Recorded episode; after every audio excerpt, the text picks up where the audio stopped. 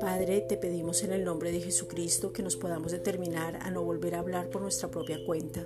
Te amamos y por eso guardamos tu palabra. Juan 17:6.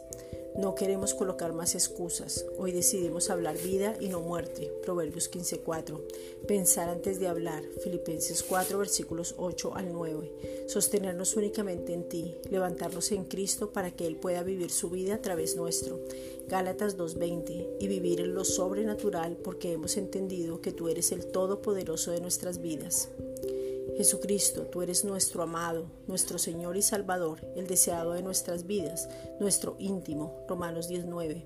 Eres digno de ser alabado, exaltado y adorado porque diste tu vida por nosotros. Subiste a la cruz lleno de gozo para darnos vida eterna y volvernos al origen. Recobraste todo lo que se había perdido y por eso nos gloriamos en ti. Romanos 5.2.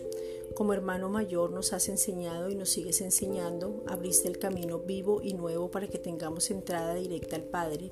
Hebreos 4:16, nos diste vida porque tú eres el camino, la verdad y la vida. Juan 14:6, nos reconciliaste con el Padre y ahora podemos ser íntimos. Segunda de Corintios 5:18, nos diste ejemplo de constancia y claridad en el llamado. En ese llamado somos un solo cuerpo. Colosenses 3:15.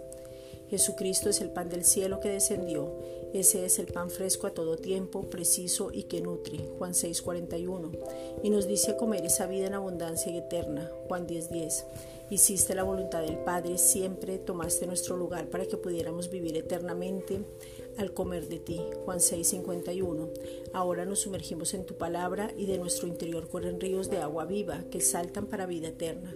Juan 7, versículos 37 al 39. Gracias, Padre.